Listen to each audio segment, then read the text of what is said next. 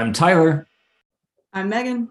And this is The Office Hours, the podcast where two literature professors analyze the great American story. Welcome back.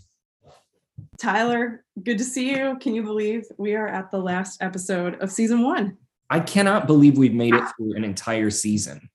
I know. It is a shorty. The six episode season is uh is tight, but uh yeah, we made it. Yeah, it's really short for a first season, isn't it? Or maybe this, I don't know any. Again, we still have not, or I have not done any like backstory or history. So I don't know whether it was like a mid-season ad or something, or whether they were just like, we'll do this tentatively. I mean, it was based on the British show. And did the British show have more than one season? I can't believe we don't know this. Do you know? I can't remember, but I think it's short. I don't think it has that many episodes, and I think it's fairly short and I think maybe this is something interesting about our approach is that we know nothing about the surrounding information. Um, we don't know often what the actors' names are. I've noticed sometimes we're like, oh, yeah, the actor who plays whoever. Like, we, you know, we're not really that into the outside context. We're really doing the deep internal dive into the text itself. I Does guess. this prove that we're close readers at heart? We're not historicists. We're just like formalists. You know, we. This is get into the real literary jargon here. Yeah, well, you know, I feel like that's what people listen to us for. Is like the literary studies. Okay, I'm quickly googling. So the Office British version uh, was only two series, two seasons, I guess. Mm-hmm. Each of those had six episodes. Um, then there was a two episode Christmas thing.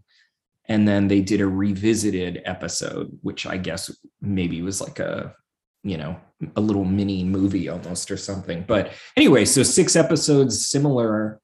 It'd be interesting if they were trying out like a, a British structure for an American audience. Like, yeah. Um, you know, I mean, it definitely is the case that increasingly like we're getting shorter and shorter seasons like I think like what we do in the shadows, I think has like 10 episodes. Like it's always sunny is down to like maybe 10. Hmm. Whereas like back in the day, you'd get like 25 episodes in a season. Yeah. Is that what we're looking ahead to for the next um office seasons? That is what we're gonna be looking ahead to. Yeah, there are more full seasons going forward. So I don't know if it was um, you know, I know I have I have heard them talk about in interviews or something. Um, you know, about it being sort of constantly uncertain at this point whether it was going to get picked up and whether um, NBC would want another season. And so, you know, maybe it was just not fully committed kind of at this point. Right. And I'm talking based on basically no knowledge. So we're starting from a foundation of ignorance here. I don't know. I think it's a it's a speculative history. I enjoy that. It's like it's what, be, what, what what might be true. I mean, yeah, Greg also had a short first season, if I recall, as well. Like, um, but yeah, um, I I it's strange to think of this as a season. Like, mm-hmm. like what is a season? I think I feel as if a season nowadays is supposed to have some kind of like coherent arc or whatever, and I'm yeah. not sure that this did. I mean, they oh, they had the downsizing plot, and that does not get mentioned at all. Like this is not like a conclusion or a climax to anything, really. Um, on the other hand, that's kind of refreshing in a way. It's like not really about the plot. Yeah, yeah, you're right. It really isn't about like nothing ties up. There isn't really any kind of arc that's completed, and uh, I don't know. I wonder we'll have to talk about if this was the final episode, like if there were never any more episodes after this. Like the final oh episode is like uh Jim gets a girlfriend question mark like that's the climax. That's actually so interesting to think about. wow. Okay, I really really like that thought. I'm going to try and withhold you know, the knowledge that it comes back. Yeah, yeah, yeah, yeah, yeah. Another season. Um yeah so how, how are you feeling in your your transition into the office fandom semi fandom yeah well okay so it's been a few minutes since uh, we've recorded Mhm. to give everybody a little bit of backstory. And uh, so, and so it's been even longer since I've watched an episode of The Office. Really, or I mean, I guess the last time I rewatched an episode was when we recorded, but it felt like a while. And um, so watching this episode, I was it was really interesting to me because the cringe factor, the discomfort I felt was back to 100. So I felt like when we started the podcast, I was at that place and then I binged a bunch of the show because I was like, oh my God, it's going to be so fun and we'll record all this very quickly. And, um, you know, that's not how life works. And, uh, but I got used to it. I was like, oh yeah, these characters I know, they're my friends. You know, I live in this little world. Um, and now that I've left it and came back, I was like, oh God, it's so painful to watch. I wanted to, I had to keep pausing it. It took forever for me to watch this episode. So, um, so I guess I'm back to zero in terms of my fandom, but maybe, but maybe I'll, it'll rekindle. I'm fascinated by this, and I'm really excited then as we get into it to hear um, what were those, yeah, like what what those moments were for you that felt so particularly painful. So maybe as we as we discuss it, those things will come up. What about you? Are you, where are you at with um, the office in your head? Do you have any office uh, related news or thoughts or reflections? Hmm. For me, just really enjoying it, getting through season one again. I feel like I I just keep appreciating it. Um, so I listened to this or listened, I watched twice, Mhm. um, you know, to kind of get into it and have some time to think about it. And I just really appreciated it. Like there, there are a lot of things I find where I think, oh, I don't have, I don't know if I have anything really to talk about about this particular moment, except that I think it was great. I, think it's- I think the line and the writing was great. And Yeah. yeah. you know so i can just just sit and go on about that so we might we might end up having some opposing feelings then Oh, interesting.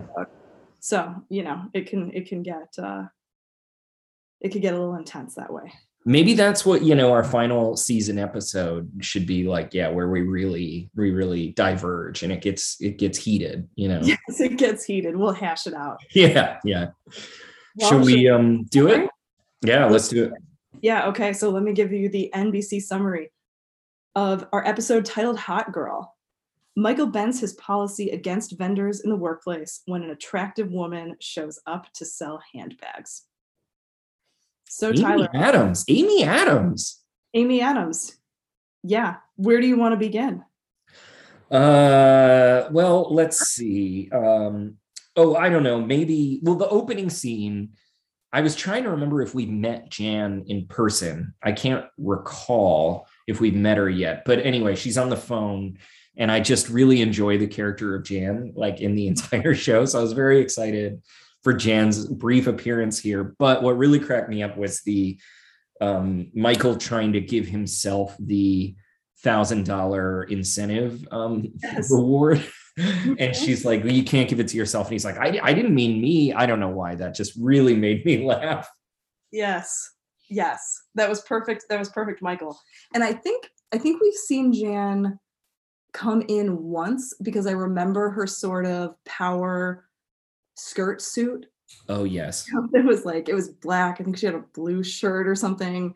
White shirt, can't remember, doesn't matter. Um but yeah, it's nice we kind of get her back. We get her on the phone and this episode has made me think about what it's saying about all these interactions with women. yeah So we really get it because it's starting on that phone call. And at the beginning, Michael is just not listening to Jan. You know, he's like setting all these pencils up, like a little pencil fortress in his keyboard, I think. And uh, Jen asks Jen, Jan asks him um, to repeat. She's like, "What did I just say, Michael?" And he does this like shuffling of his papers yeah yeah go back through his notes and cover it up and so you can just kind of feel her frustration dealing with him there to start us off. Yeah, well, I did feel like, oh wow, this episode is really about um microaggressions based on you know like like i was gonna say sexism and it is that but it's like all this it's basically like sexual harassment nonstop right you know and but like i i just yeah i was just really interested in how those dynamics are like navigate like i really felt for amy adams's character having to like sort of deal with all of um, Michael's advances and all of the discourse around her and about her body and all of that. And um, yeah, it kind of some of that stuff took me back to Diversity Day. Mm-hmm. Um, and I maybe that's partly why it was so cringe inducing was just like how uncomfortable it made her, which made yeah. me really uncomfortable. And then similarly, like we're seeing not only what Pam goes through all the time, but now like she's being compared to this other woman and mm-hmm. anyway yeah so i love that you made that point because it really you're right it is an episode very much about kind of like um, women in the workplace or, or, or men's relationship to straight men's relationship to women uh, in the workplace can we talk about that thing with uh, katie and pam because it made me you just made me think back to the moment when pam says um, it's nice having Katie around. It's another person for Michael to um, interact with. Yeah. and she gives this great little smile after that. And one of the things that really fascinated me about this episode is the way that, on the one hand, for Pam, there's some relief in getting out of having to deal with Michael all the time. Yeah. And we can see how you know, just persistent and obnoxious that kind of behavior is. And yet at the same time, those comparisons also have this really painful side. Yeah. So when the moment that stands out to me so much is when um, Michael comes out and he says to Katie, "Wow, look at you! You're like the new and improved Pam." Yeah. Pam 6.0. And it's so bad, but it also, I hesitate to say this, but let me explain. I think it's so right when uh-huh. he says the new and improved Pam, Pam 6.0.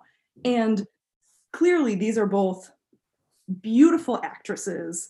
Um, there's no, I think, kind of like clear or natural hierarchy between these two.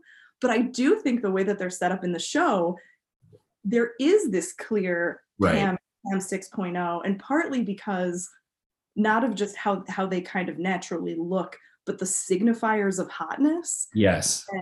are attached to Katie and not to Pam.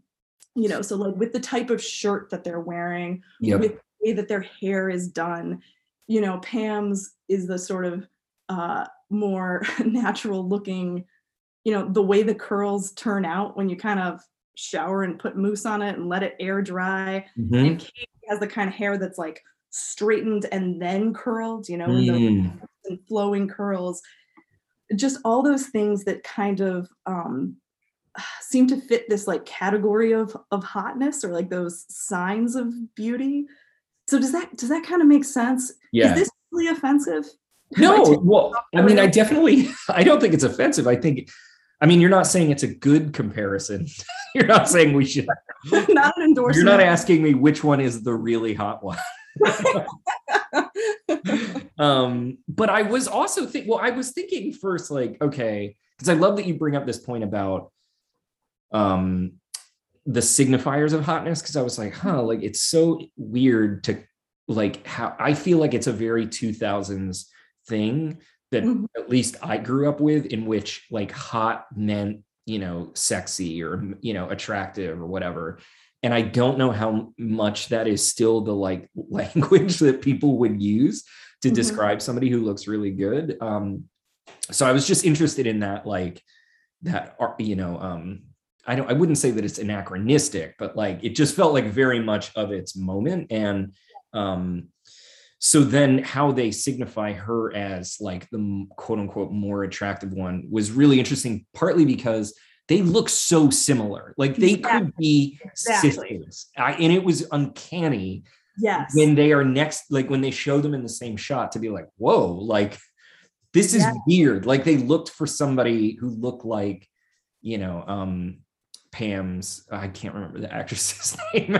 but then also I was like, Amy Adams couldn't have been famous at this point, right? So like it's weird to think, let's bring in this actress to be a guest star to look like our main actress. uh, Uh-huh. and then now and now now she's like you know a renowned hollywood star i don't know i mean I, again when i know nothing about historical context here but anyway they also really make clear the shot of her like butt don't they like that michael like checks her ass out and the camera kind of like shows that in a way that i thought was really like um I don't know. I thought it was interesting. I felt like it was they were really trying to make clear that he's kind of a scumbag in this episode, or like, or that he's that he's definitely like you know like a like a d bag or something, you know. And so Yeah. they really because because he's like kick her out until he sees that you know she's attracted Yes. to him, and the way that the camera like you know shoots her body it felt to me very much like that was one way that they were trying to demonstrate it but then narratively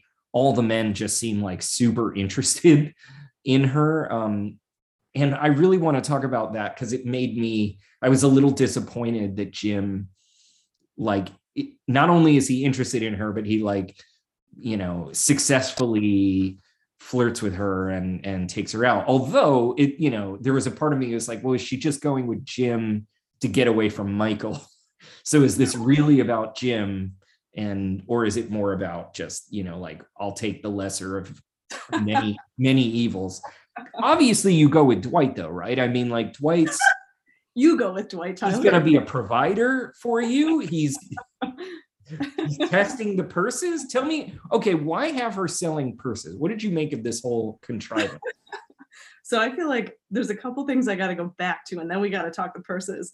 First of all, yeah, I'm I am looking forward to hearing what you think about Dwight and Dwight as a good choice of mate. and uh, I think you're gonna I think you're gonna have some good ideas there. But I just wanted to underline your point about them looking so similar because I think that that's what makes his Pam 6.0 thing so biting because it's like they really do look so alike but yeah they just kind of have like that the coding of hotness that goes with Katie that doesn't go with Pam.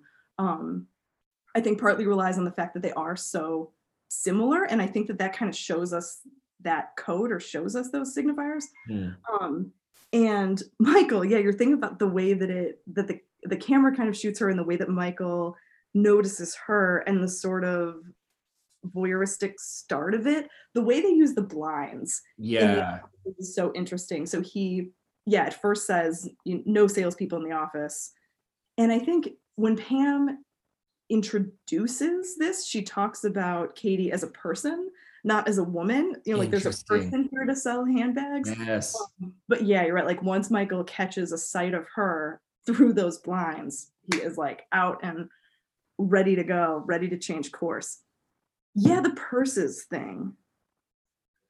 So she comes in, she's got this big suitcase full of purses. She sets them up. Michael gives her the conference room for the day, and she sets them up in this massive pile on the conference table to have people kind of come through and shop all day long, which is so bizarre to me. That yeah i was like is this a thing? Does this happen? Like i understand the concept of salespeople and i understand like vendors and like i remember being in like undergrad and I worked at the student union you know and the student union would constantly have people like you know set up a table and sell whatever you know um, for the day to students walking past or something. So it's like okay. But the idea that somebody would come into an office because I was also like, well, why would you spend the entire day there? Like, because people either want purses or not. Although, I mean, people really enjoyed browsing in the. I cannot wait. Well, I'm just going to jump to it. I think my favorite scene is Angela shopping, and she, and what's her name? Katie says like, um, I wrote it down. You seem to like to touch things. and she's like and then she likes she doesn't like raspberry or whatever she likes gray dark gray and charcoal and um but i did the idea of angela like browsing for for whatever was very funny to me but yeah anyway um i don't know all i got out of it was Well, having it be purses definitely makes allows them to make some of the jokes they want to make about Dwight, which I felt ambivalent at best about. And Yeah. then also it allows Katie to have that line basically where she's like, men buy these purses, but they don't know what they're buying. And so I just get them to buy the most expensive thing. So I suppose in some way it's a like she should win the salesperson award. Like, because there's this whole conversation of like what motivates people to sell or yeah, to sell things. And Yeah. Yeah. what does Dwight say? He says like torture and sex. um and uh yeah anyway so i don't know but she you know maybe the point is that she's you know she's effective at at at manipulating them to buy you know i don't know. I, but that was as far as i got. I was sort of like why purses? Why not knives or whatever? I guess it's so gendered. Oh, i don't know. yeah, because there are those like those knife sales businesses. I think you're right though that it's a very the the gendered nature of the product kind of sets up a lot of options, both in the way that they make fun of Dwight and in the way that she sells things. Um, and the way that hotness then also kind of comes to facilitate and enable sales. So Yeah, sort of right. when Dwight says at the beginning what motivates people to sell sex and Michael says it's illegal, it feels like that nonetheless ends up kind of playing out with Yeah. the the purse sales. Um but I want to yeah, okay, so we need to get into the characters. But I'm curious. And I guess another thing is it seems like a lot of these sort of uh, company like these sort of individual kinds of companies often are sort of run by women and often are women's products. It Oh, feels like a good point. huge market of that, you know, like of creams and beauty products and jewelry and purses and all of that kind of thing. yes But I'm curious, how would you shop in this situation? How would you browse and would you buy a purse? That's a great question. I didn't pay enough attention to the um, selection, you know, um, but it did something I, that was notable to me was that she says, well, since we're on this, she says that the um, you know the men buy they don't know what they're buying, so they buy the high end stuff, beads and sequins, and I was like, beads and sequins are the like high end, like I don't know. I, I mean, like you know, I'm not like well versed in in purse uh, couture, but I just was sort of thinking like maybe a little higher in terms of the quality, uh, you know. Um, but I do feel like when she described like a sort of flashy raspberry or whatever, I was like, yeah, I could rock that. You know, I'd want a splash of color. Um, but I also want functionality, you know, so I would want it to hold a lot. So this like a clutch or whatever she was pitching to Pam for date night, I was like, that's not going to work for me. Like I'm going to need it to hold a lot of stuff. So I don't know if that was what you're asking me, but Yeah. that those are my thoughts. Do you? What are your thoughts on purse? Uh, also, do you call it a purse? Do you call it a handbag? Do you call it something else? Probably purse, but I also don't really like that word. But Yeah. I don't call it handbag for I- don't know why handbag feels very um department store or something the way that I don't connect with. So maybe bag. Is there like a third option? Uh, I I don't know. I, it's it's a little it's a little tough. I Okay. think it. I think the kind of gender dimension of purses is so unfortunate because how can you live life without having a kind of small bag that's easy to carry around completely. Yes. and put things in? Yes. You know, a wallet, a phone. Now that we're in the cell phone days, and they have, you know, they have this. Oh my God, it's a cell phone. There's some cell phones around at the beginning of this season. I just think everybody needs everybody needs a small bag. Um, I completely agree. And you know what? I'm sorry if you're putting your phone, your wallet, and your keys in your and you're wearing pants and you're putting them in there, you have now ruined your figure. Like your butt is going to look lumpy at best, at best. And so now your ass looks weird, or you've got like strange bulges.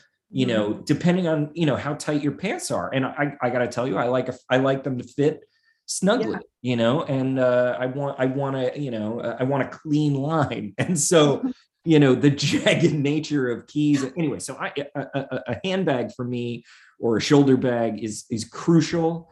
Um so i'm with you. There's, I wish I could remember the name of it right now, but there's such a fantastic Seinfeld episode that's about this and about how George like throws off his whole alignment by having this really thick wallet in his that's amazing And so they decide that it, it is actually the men do need to have purses, but they're going to call them European carry-alls. under them. I got to go back and, and figure out what episode that was. that's Um, amazing But I would not buy a purse in this situation. I do not like to be sold things in this kind of context. no I would go look. I like. I like looking at things. Maybe like Angela, I like touching things. I might be a toucher when I browse, uh, but I'm not interested in buying. And I've got to say, one moment I was really off put by was when you look in and she's got just got this pile of them. Like yeah they're Yeah. all over the place. They're not lined up nicely or anything. I wanted some better organizational skills, but I guess that that's not really the foundation of her um, sales approach. I was shocked that she was so successful in selling. I was like, really? Like, you know, but but maybe that's also the point is like, oh, you know, she's hot. Yeah. know, within the logic of the show. Therefore, she, you know, people are just buying stuff because of that. But And were there any women that bought ended up buying purses? I Or don't know that we look, see that, do we? I think we might only see that it's confirmed sales to uh, Stanley, Dwight, and is that it? Maybe. Oh yeah, that's right. Why Um, don't we talk about Dwight? So you you raised Dwight and the way they kind of the way that the joke is on Dwight in this episode. We've got his purchase of what I think is a very sensible black purse. Um so yeah, yeah, tell us Well, tell us okay. I'll just say this that this episode had two of my favorite kind of jokes. There's like a particular structure of joke that makes me laugh so much. And um, Dwight has both of those jokes. So the one is when um, Michael tells him, uh, you know, oh, y- you know, yeah, you can ask her out on a date, but you should know I'm driving her home, you know, and he's like, you know, are you in love with her or whatever, you know? and um, anyway, but so at a certain point, he says like, um, you can't promise or you won't promise uh, to like fall in love with her or, or to, you know, to whatever. I that joke makes me because he's like because Michael like won't answer, you know, is like, uh, and I d- I don't know why, but like the way that Dwight says like can't promise or won't promise, and then a similar version of that joke that I also love is when he asks out Katie and then he says no to talking to me in private or to the date, and she's like both, and there's just something so funny to me about the wordplay um, that Dwight gets in this episode. Uh, so that I don't know. I mean, I, I thought that was very funny, and I also really liked his enumeration of her qualities. And he's like her breasts, but they're for you know child rearing. It's not for me. Yeah. There's something very amusing about his completely like functional approach to dating is like it in a way like it's not exactly sexless but it's uh, just like so bizarrely functionalist and that made me laugh um Yeah. Yeah. It's more like a kind of preparation for mating or something. yes yeah yeah. like continuing the Schrute line. The thing about those jokes that's interesting is the way that it is about pinning down the language. so, you know, do you wait, what was I now I can't even remember. What was the one with Michael the uh can't can't promise or won't promise but i can't remember what he's promising so let me see if i have it uh I think it's that it will be more than just a oh ride. just a ride home yeah Yeah. yeah Yeah. So there's that. And one of the other kind of language things was when Jim is kind of psyching him up to go in and see Katie. And he's saying, Come on, you're the assistant regional manager. And then Dwight, in this case, comes back and corrects him and says assistant to the regional manager. oh i didn't catch that And so I was thinking about what are the kinds of things that these guys are doing in order to make themselves attractive to women? Like, what are the different ways that they think about, I don't know, courting or something? Or like, what are the, what are the kind of markers of, of status and the rituals of trying to attract a woman? that play out, I think, with these different strategies, right? With Michael and with Dwight and with Jim. Okay. Was- with oh yeah all right well with dwight i felt like this is just like my i, I think that i didn't love I, I really dislike jim in this episode you know? I feel like he's we'll come back to jim but because the joke is supposed to be that dwight is so clueless that he would buy a purse and he doesn't know anything about you know uh, masculinity or whatever or proper masculinity um the way that they execute that joke is that pam and jim are narrating what he what they think dwight is saying to katie or what they're saying to one another. So as a consequence we don't actually get to hear what dwight says as i recall. Like i don't know if they cut into that scene or not but i wanted i was kind of like oh it'll be really funny to see dwight like awkwardly talk about you know feeding their future children or something but we don't really see that. So I guess the best that I could say is that Dwight thinks um, showing her how manly he is by like smashing the purse. That's uh, you know, but even that I'm not sure because it seems that would be more like Dwight testing the merchandise itself, showing that he's like a canny um consumer or something, that it wouldn't be about strength or so. I don't know. Thoughts? Yeah. Mm. Wow, I hadn't thought about the fact that we, yeah, we see what Dwight does. We don't actually get what he says. I don't think so. But- You're right. I don't think that we do, but it really is a display of. There is the display of strength and the bashing it. I like that idea too about him being a savvy consumer. He's- really asking the right right questions and testing bags. But to your point about the joke that the show is making on him and the way that Jim kind of narrates and does his voice in this really hard to listen to kind of Jim being girly yeah. voice, and all of it is yeah so like dwight's going in there on the one hand to kind of fulfill his masculine role but jim's whole thing there is mocking him for being you know too femme and like thinking about being the prettiest girl at the ball Yes. Um, yes. Yeah hmm. Yeah, that bothered me. And it made me feel like, oh, I mean, I don't know how aware the show, I don't, I think, I don't know. I don't think the show is aware of this. I think the show thinks that Jim is like the hero, but I hope that I'm proven wrong in that way. but I'm not sure because when he and uh, what's his face, Roy are sitting together in the lunchroom, yeah I was like, okay, is the show trying to show us that they are in some sense similar?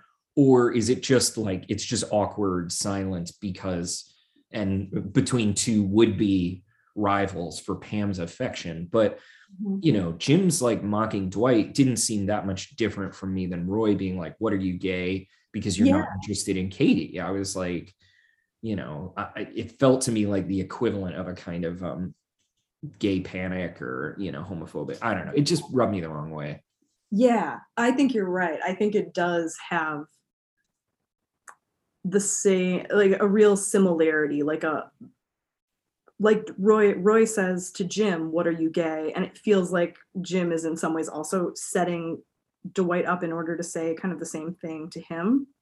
right And I feel like Jim is complicated here and let me expose my hand. Is that the word you say? Expose my hand, show my hand? I don't, I don't your- I don't know whatever it is. But let me tell you one of the considerations I had for the Dundies. This- I you're you're making me realize what mixed feelings I have about Jim in this episode hmm, because I can't stand the voice he does and that part where he's talking about Dwight. But I considered giving Jim the Dundie for the hottest in the office award, which we will see is a, an award that Michael later gives out at the actual. Emmys. But because I felt like partly in that interaction with uh, Roy, I think there are these moments. I'll tell you about. I've got several moments where I think Jim is at his most charming here. But one of them is when they're sitting and eating lunch with Roy, and um, Roy asks if he's going to go after Katie, and Jim kind of says, "No, she's not my type." And Roy asks, "Okay, that's like the the what are you Yeah. gay thing?" And well, then what is your type? Because Jim Right. says, "No, I don't think so." What is your type? and then he gives the list of the types of moms. Yes. Uh, So Jim's type soccer moms, single moms, NASCAR moms, any type of mom, really. And then Kevin says, stay away from my mom. And uh, Jim says, too late, Kev. And I just really enjoy the way that he kind of is messing with Roy there and Hmm. Expectation that just, you know, the, the thing that you do is try to get with Katie uh, naturally, right? Like if you're not engaged, if you are available, the path to go is to get with Katie. And I don't know. I just right. found Jim's like sort of playful response there kind of enjoyable, as well as the deep awkwardness between Jim and Roy when Pam walks out because she gets Oh, upset yeah. Roy, um, for the way that he's talking about it. So Yeah, and then we the payoff of that is really great when Roy tries to make up with her, and Mhm. Jim is so uncomfortable at his desk. I thought that was very effective. But okay, I mean, you're you're convincing me to some extent to rethink my Jim frustrations in this episode, but about the joke around moms, I was like, okay, so is that like is you know like he's saying it, but we all know it's not true. So isn't that also kind of mean spirited in a way? Um, but Roy is the one who says that's disgusting. Like, yeah. and so, and also, um, so Roy says, Are you gay? I don't, he says, No, I don't, or I don't think so. Nope. Um, what's your type? You know, so this is a way of diffusing and redirecting a certain kind of um toxic masculinity. Like it is a way like and i don't know i mean i feel like i i i not only feel like i've definitely been around guys like roy in my lifetime and been been in moments too where it's like i don't want to actually disclose you know my identity or my desires or whatever. And so okay you know i can read that scene as like jim kind of deflecting in a in a way um and uh and exposing roy's own kind of um phobic nature to women aging, which is, I think, what the momness is about, right? Like, Mhm. um, and uh, because Roy's like, oh, if I wasn't dating Pam, but they're engaged, but it doesn't register to him.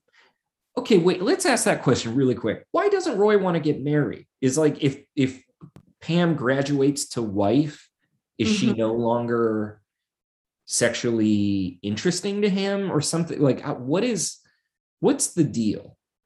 That's a good question. And clearly it's been going on for a long time. I don't know what the deal is. Who wouldn't want to marry Pam, right? Uh, but yeah, Do you I think they're still having sex at this point or not? What do you think? well, there is the tub thing. Oh So- yeah, you right. Well, let's get you into a tub. So I think there's still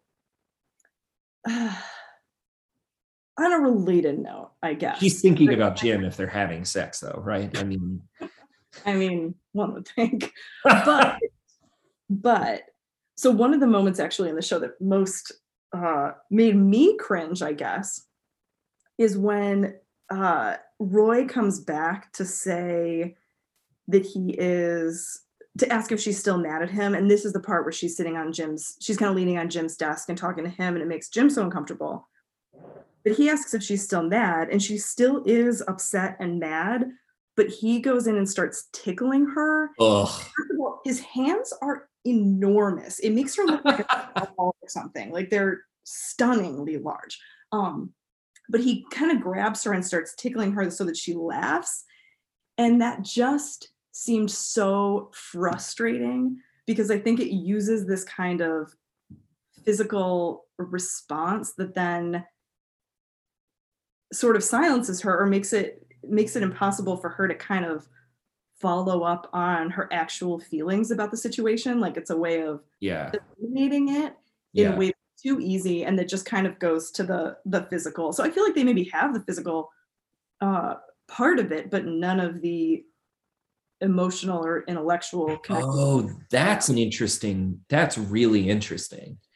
And that's what she's she does get with Jim, right? Is like Yeah. repartee. They have things to talk about. They have, yeah. They sh- well, I don't know if they share interests other than Dwight, but like they have they definitely have an emotional and an intellectual connection and that does not seem to be the case with roy so it's interesting to think oh you know like the the physicality is there although i don't i mean this time i thought roy was not okay i don't mean this in like the um, scene when he's tickling her but when they were sitting i was like oh roy's like not so unattractive i was like he's kind of cute he's all right but I think it's because I just recently saw that actor in something else and it's like 20 years later. So I was like, oh my God, he's so young. Like, um, in any case, uh, the tickling was disgusting and and like oh, I just really didn't love I didn't love that. But um uh yeah.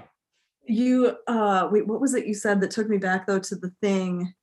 Oh yeah, about oh the, the connection between Pam and Jim and it partly being through Dwight. feels like this is one of the sort of uh, complicated things with Jim is it feels that in mocking Dwight, when the thing that you have available is a purse salesperson, it's like the the discourse that's sort of available is um you know like kind of sexist and homophobic like that's the joke and that's the kind of language that's there and ready and so when he wants to um joke like he wants to mess around with pam and he wants to get back at dwight it feels like that is culturally just the thing that is so available yeah and him there yeah. the parts where he it feels like he treats katie in ways that are very different than michael and dwight right he's well, still like he's I'm not excited. out of that culture. yeah. And you might argue otherwise. Well, I am very excited to talk. I love your idea of like, let's talk about how these different male figures conceive of flirting and or courtship. Um, mm-hmm. So we've talked about Dwight, and I want. I think we should circle back to Jim maybe in the end game, okay. um, since he really only comes in at the end, and we should really focus on Michael's. But before we jump to Michael, I was just gonna to round out Pam. I felt like Pam, well, but Pam and Jim, first, I love your point. I absolutely love your point that like what's actually happening in the scene where Jim and Pam are mocking Dwight is they're flirting and together and they're kind of projecting that flirtation onto Dwight and the and Katie and like mm-hmm. using them to ventriloquize their own interest in one another, but then also the the kind of homophobia or whatever it is you know sexism i don't know you know is um it's like bonding it like it enables yeah. them to come together by mocking this other mm-hmm. figure and I, you know i don't mean to be too strong about it it's it's definitely like around gender norms and stuff like that but anyway it's i love your point because it's reminding me that like that's partly what like like i feel like sometimes we talk about how um you know uh, hurt you know hurtful or prejudice you know jokes and things like that are only you know only cause pain. But they also like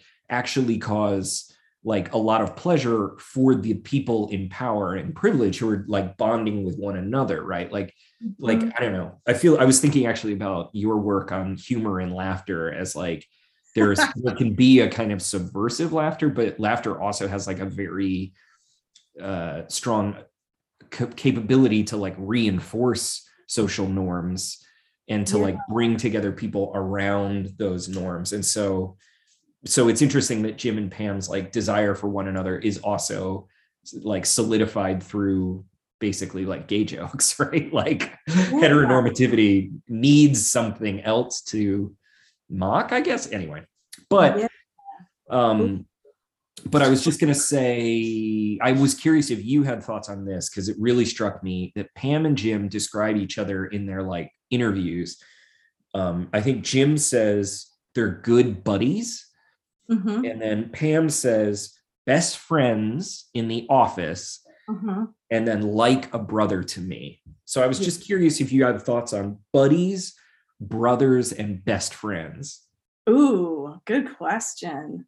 Uh, first of all, I think the brothers thing is totally a cover. I think that Pam is narrating that relationship and her feelings about it in a way that uh, tames it and makes it more acceptable and keeps her engagement to Roy legitimate.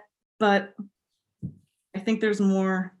I, I think there's more feeling there than just the brother thing, which is why the um like when Jim tells her that he's maybe going to see Katie this weekend, and yeah. she is just so good about those little facial changes where it's Yeah. just super quick, but you see the face change, and then she kind of gathers herself and is like, "Oh, cool," you know, and tries to be positive about it. But you can see the way that it gets to her and the way that it disappoints her. So I think she feels extreme closeness to Jim, but I think that talking about him as a brother is a way of kind of cleaning it up a little bit and playing it down.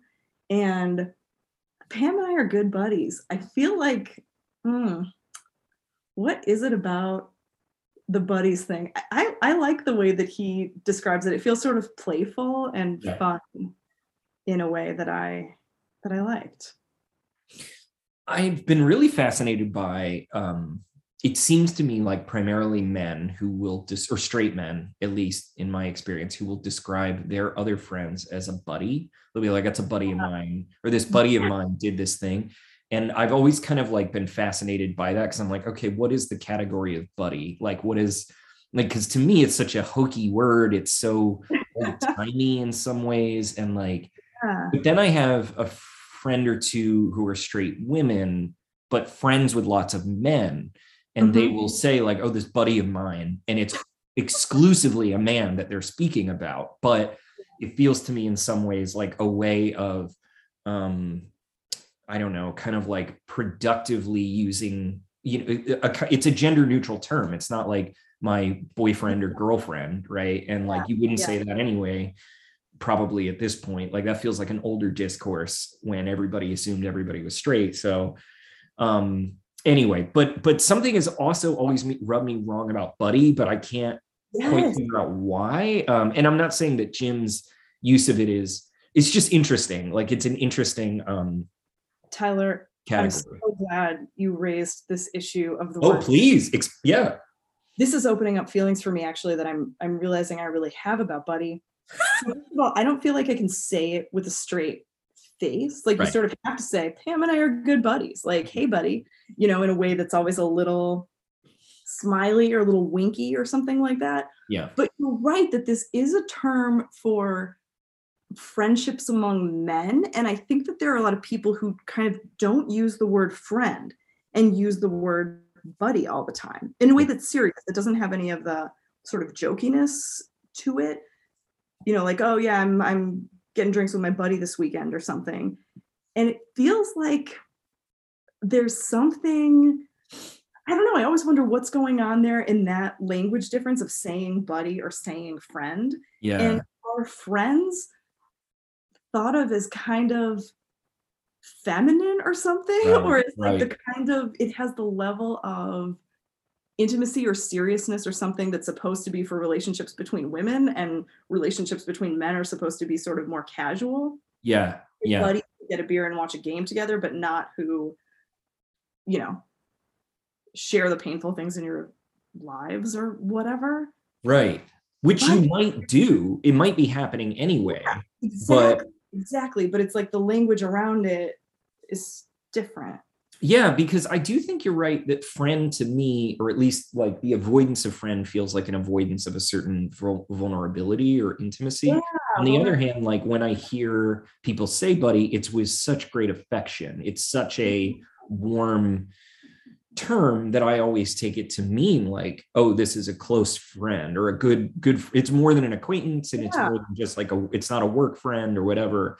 Um, but at the same time, and forgive me, I'm going to use these two words, but uh, when I was growing up, I can remember people being like, oh, you know, this was like homophobes, you know, saying like, oh, is that your butt buddy? You know, so like, but whenever I heard buddy in that sense, I thought of it as like, oh, it's a, it's like a slur or whatever. And then fuck buddy, you know, uh, for a while I thought of as like, you know, this, this is, you know, now I feel like people are, you know, would more use like friends with benefits or, um, I don't know, something else, you know, some other, my, um, I don't know. I'm not sure what the the reigning term for that would be, but it probably not fuck buddy. But anyway, so for me, buddy has always had these like sexual connotations because it gets linked up in these other contexts and yet that doesn't seem on the horizon at all when mostly men use that term. Um, so i don't know when that changed or how but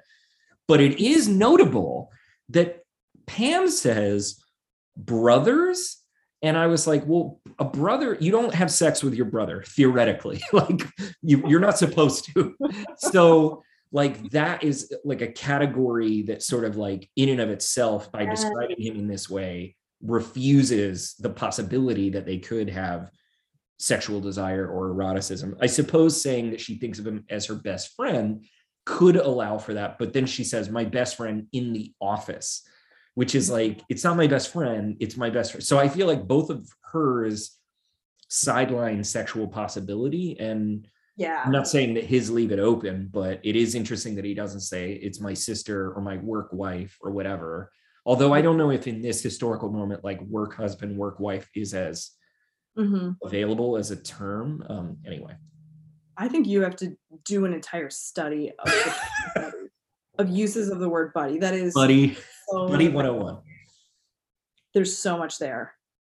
all right let's shi- should we shift should we shift to michael There are yeah, there are a couple things about Michael that I really want to talk about. One of them will be pretty quick. go for it This is early on when he's talking about his magazine subscriptions. i wrote this too this is one of my all-time favorite lines. I noticed that Mindy Kaling was the writer, the, the main writer on this episode, but here's the line. I also subscribe to USA Today. This is after he's talked about subscribing to Small Businessman. I also subscribe to USA Today and American Way magazine. That's the in-flight magazine. Some great articles in that. They did this great profile last month of Doris Roberts and where she likes to eat when she's in Phoenix. Illuminating. I love it. He subscribes to American Way. And it- you recognize that? You know, it's that like magazine that's in the seat back pocket on American Airlines flights. And they do give you the option to subscribe. I don't think anyone subscribes, but Michael does. And there's just something incredibly endearing about that to me.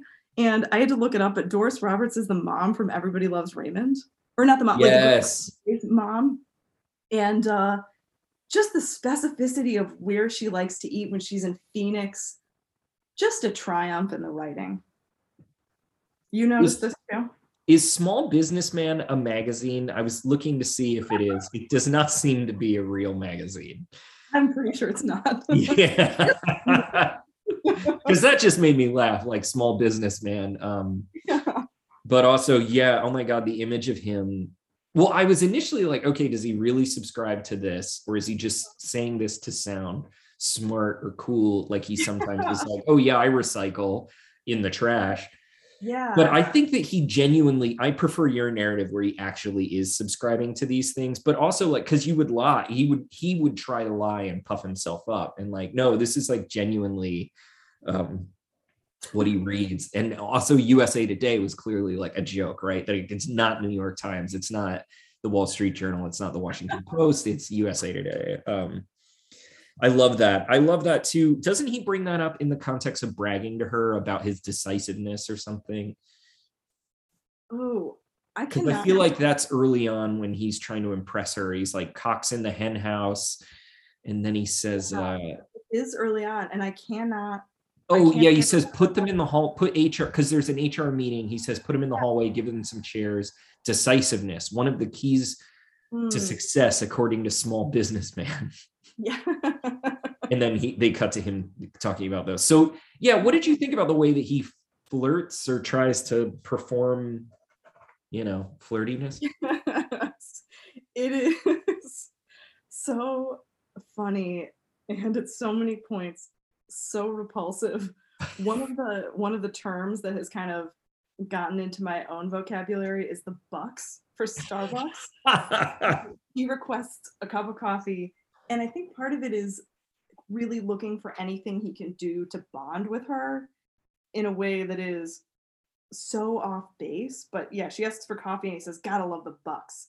Yeah it's like a slang for starbucks. That place is like the promised land to me So trying to find like this point of connection where she's really not that interested in coffee, being cool about it, using the slang for Starbucks, but a slang that no one else knows. So he has to uh, define it, which kind of always ruins probably both a joke and a use of slang when you have to explain it.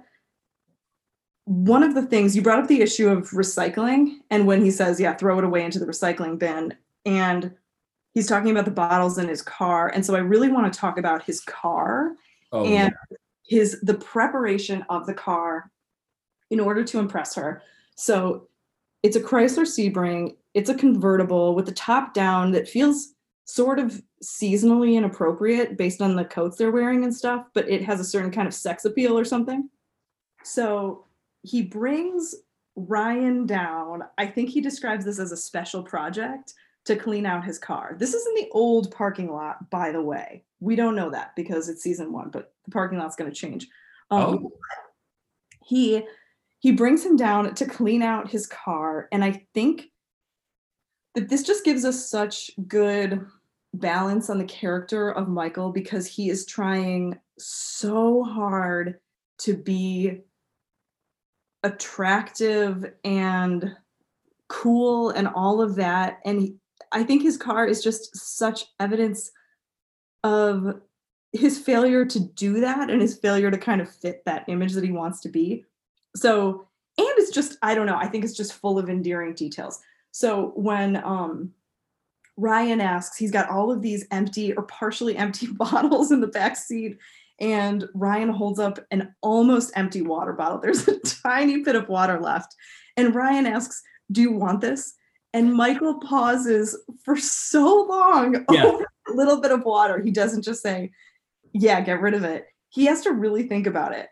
Then there's the bottle of, Yes, do you want this bottle of power drink? Yes, what flavor is it? Blue. Blue is not a flavor. Blue blast. Like, oh, blue blast. Yeah, that's a good one. Um, and he wants to put the the bottle of arctic chill of the other you know like off-brand gatorade in the passenger's cup holder so just these things that he thinks are going to be attractive and are just such a misunderstanding of what katie would actually be attracted to and i think the highlight of this for me is when ryan finds his bottle of cologne that has almost Yes. nothing in it but it's that little bit in the straw and michael says that it's something like something noir. I can't even I can't remember Car. Noir. Yeah. Car noir. Yeah. Okay, so it's some designery. Let's find out how expensive it is. Please do a little research. I'm looking it up. Yeah. Yeah. cologne. And Ryan says, no, this is Rite Aid Night Swept. But then Michael describes it as a perfect smell alike. I'm not paying for the label. And I love it how he's frugal there, but I think there's something just really interesting in terms of that status and the way that an expensive smell is like the right kind of smell, but the cheap version of that smell is somehow cheap and less attractive.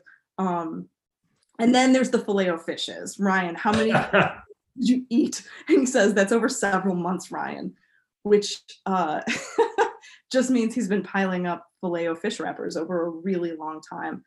So, anyway, I, there's also this contrast then I think with the way that he thinks about his car and the way that Jim talks about his, which we can get into. Oh, that's know. smart. I didn't realize that. cars and cars and masculinity. What do you think about yeah Michael's car and Oh, that's maybe so his smart. approach to attraction more generally? No, that's so brilliant. Um, I hadn't even thought of that. I'll just say that Drakkar Noir is like $23 on fragrancex.com. Uh, we could get it. Rite Aid has it for $14. Amazon has it for $29. I suppose these are different. Lord and Taylor, $20. So, I mean, it's not that expensive. Oh, that's so funny. I thought it was going to be one of those two hundred dollar. Yeah. and, and it's not like um yeah so then he gets Rite Aid night sweat which i just love that's what it's called Is it night sweat or night swept? oh i thought it was night sweat oh my god that- I don't know. Actually, that's i'm gonna look at the transcript and see oh you're right it's night swept that makes more sense yes I genuinely thought it was night sweats, and I was like, "Oh, that's funny. That's a good joke." Anyway, That would have been provocative in a different way. uh, also apparently to Wikipedia in 1991, Drakkar Noir was the best-selling men's prestige scent worldwide, but it says next to prestige, twenty dollars plus. So, okay. Um, So that in itself, I think, relates then to how Michael thinks about prestige. So there's like the knockoff of the prestige cologne, but that in the ultimate sort of scheme of fancy colognes isn't really the top of the line. I think Yeah. kind of like his pride in his convertible and sort of thinking that the Sebring convertible is really, really cool when it feels like on the scale of cool hot man cars that isn't really it not it. He just like misses the target. Like yeah he's on he just misses the target exactly Which I think that that's what makes him endearing in some ways. Is that he? I mean, this is a. I don't know. I don't know that I'm going to commit to what I'm about to say, but it's like in the beginning of the episode when he's like saying, "Oh, cat fight," and you know, cock in the hen house, and all of this, like, um, he's loathsome to me, you know, because it's like whether or not he believes those things, you know, he's saying them, and it doesn't really matter what he he doesn't seem to really believe anything you know he just like does whatever he thinks you know normative culture is supposed to do. On the other hand what's very endearing about him is that yeah like in his attempt to approximate normative heteronormative or patriarchal culture norms or whatever um he's constantly missing the target. Mhm. and and you almost get this kind of like that he's not that committed to some of them. He just does them because he thinks he's supposed to. So we saw this with basketball and like class always kind of is like this weird thing for him where he's like he makes he is the boss. He makes more money but on the other hand he buys the cheap cologne. He um what's the other thing in this episode? He uh uh oh he has a futon yeah and I was like, this is a guy who like went to college and still is like a college guy, like who never realized you need to buy a bed or like nice sheets or things like that. I don't know. Um, but he does seem like, yeah, I- I guess in terms of like what the show, how he represents a certain approach to courtship or whatever, like it is definitely um all about attempting to show uh what like power and and um what like material objects like so he buys the espresso machine because she asks Mhm. for a cup of coffee right like i Yeah. assume and then um look at my car and uh i'm trying to remember what else there was um Is that a grand gesture do you think it counts as a grand gesture going out and buying the thousand dollar espresso maker i love it where he's like don't ask me for it and she's like i won't and he's like but you could if you want or whatever and i was like oh my god he's gonna give her an espresso but this girl he met for 30 seconds yes I guess it's like that pathetic nature is very endearing to me. yeah I don't know. He's anyway. Um in that it's like he's he's so much more complicated and i guess there's I- feel like we see in some of these scenes a lot more depth to him than just the kind of surface man that he tries to perform and that Yeah. he wants to be the fact like the the ways that he falls short in actually being that kind of cox in the hen house guy that he is channeling in the beginning I think the ways that he falls short and the ways that he fails it, fails at it, kind of help us to see the gap between Yeah. Whatever his actual self may be and that kind of image. So I, I think you're I think you're right that this is the kind of thing that does make him endearing. the just do it um oops uh Nike thing. Uh Have Uh, another motto, just do it. Nike. yeah, it felt like yeah, I don't know. I was like, yeah.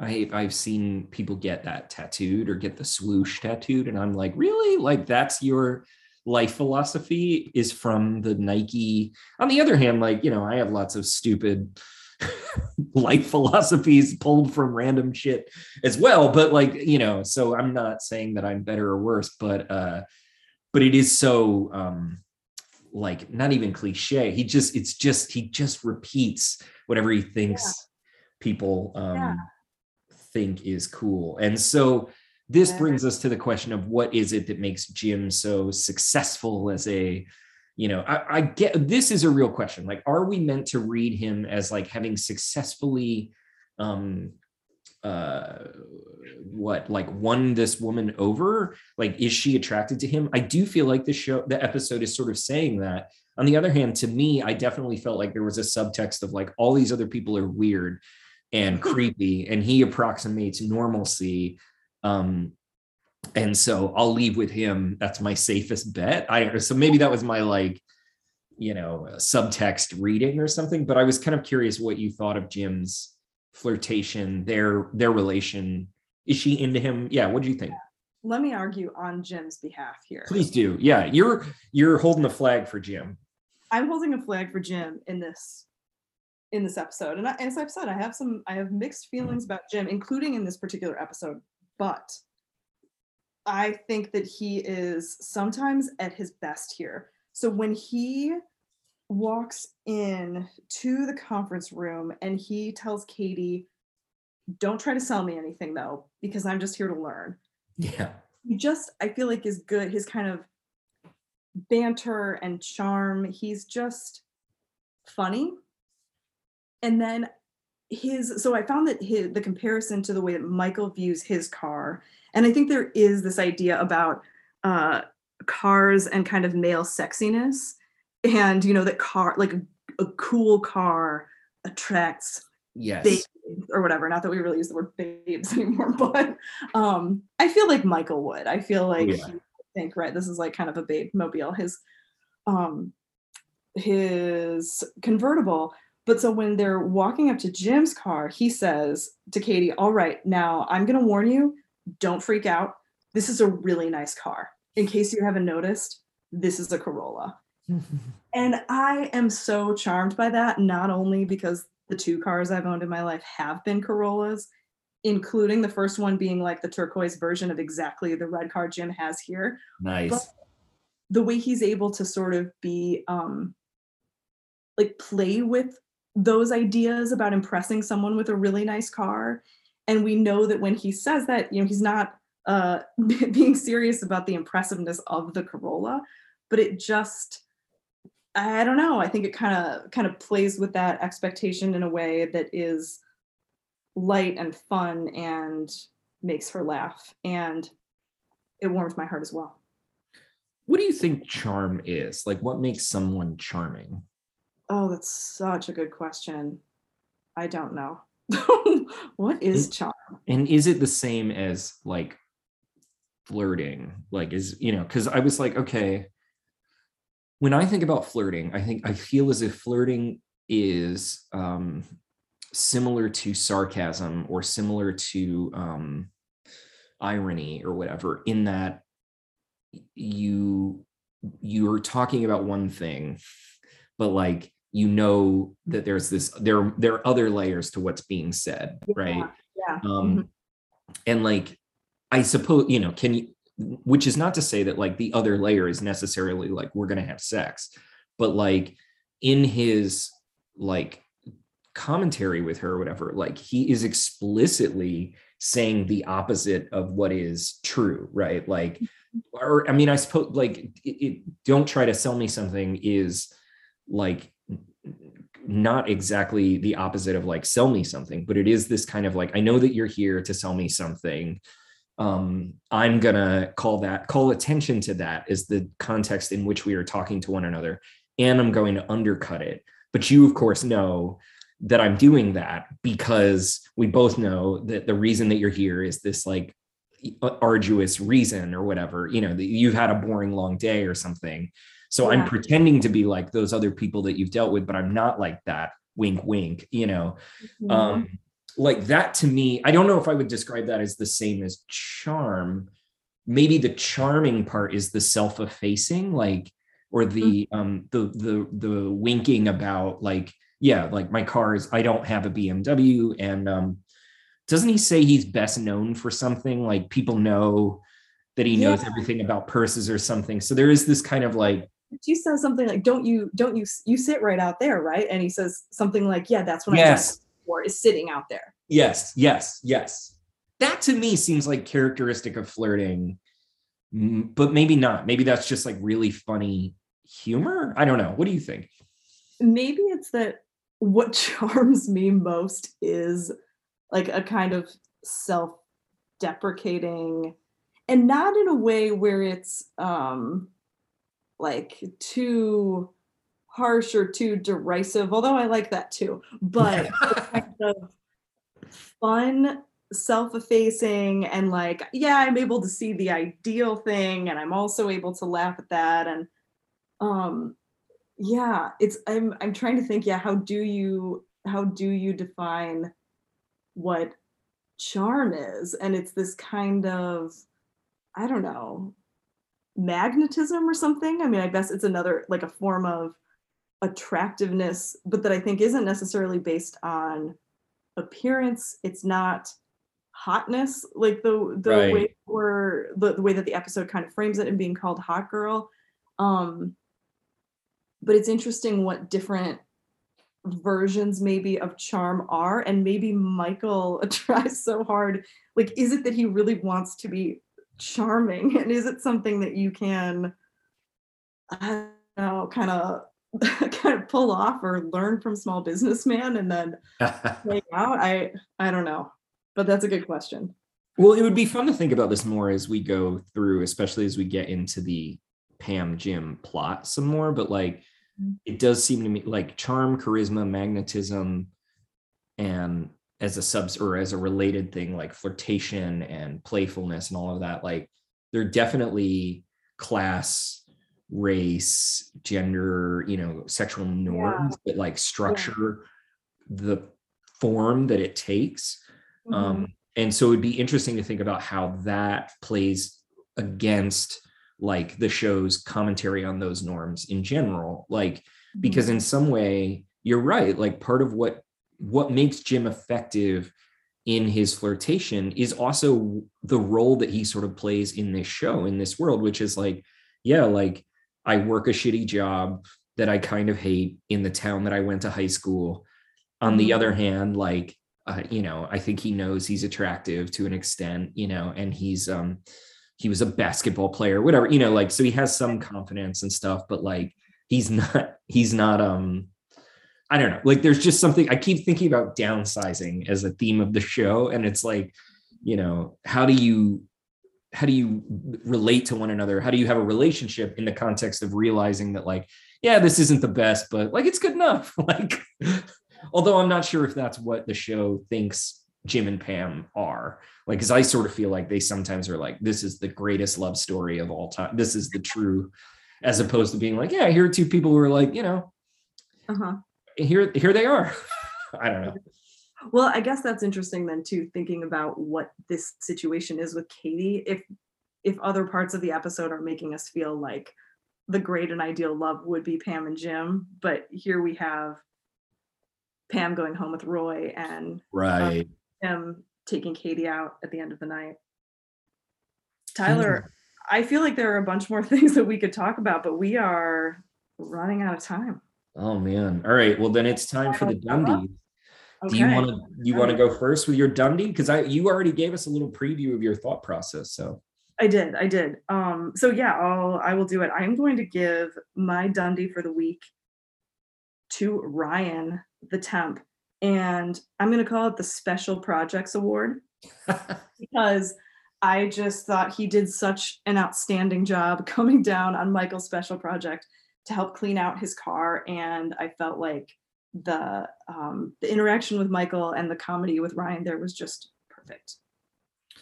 Uh, I'm gonna. This is a surprise twist, um, but I'm gonna give the Dundie to Michael Yes. um, for the No Heartburn Award um, because he ate all of those filet o fish sandwiches, uh, but he seems not to have any, you know, any problem doing so. And um, anyway, yeah, I, I was I was really proud of him for putting those away.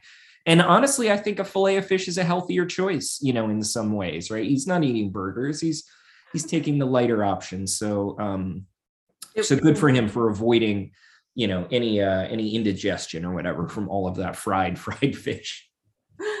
I uh I am a big fan of McDonald's, though I have not had the filet of fish. Maybe I need to try it, but um, this feels. I was thinking earlier we were talking about uh, Nike and about Starbucks. Any of you out there, if you want to be our corporate sponsor, Yeah. available. Um, but it's so funny, all of the like the kind of product placement things that we have in some ways here, but none of them to me feel product placement because we've got the filet of fish, we've Yeah. got Nike logo, we've got Starbucks, we've got a shout out to Toyota Corollas, all that stuff. Just just covering some good brands here, including remind me the name of the cologne. Uh, Night Swept or Drakkar Noir? Drakkar Noir. Yeah. Yes. Yeah. Yes. That's This tonight's episode is brought to you by Drakkar Noir. Please sponsor us. Please sponsor us. What's the next episode we're doing?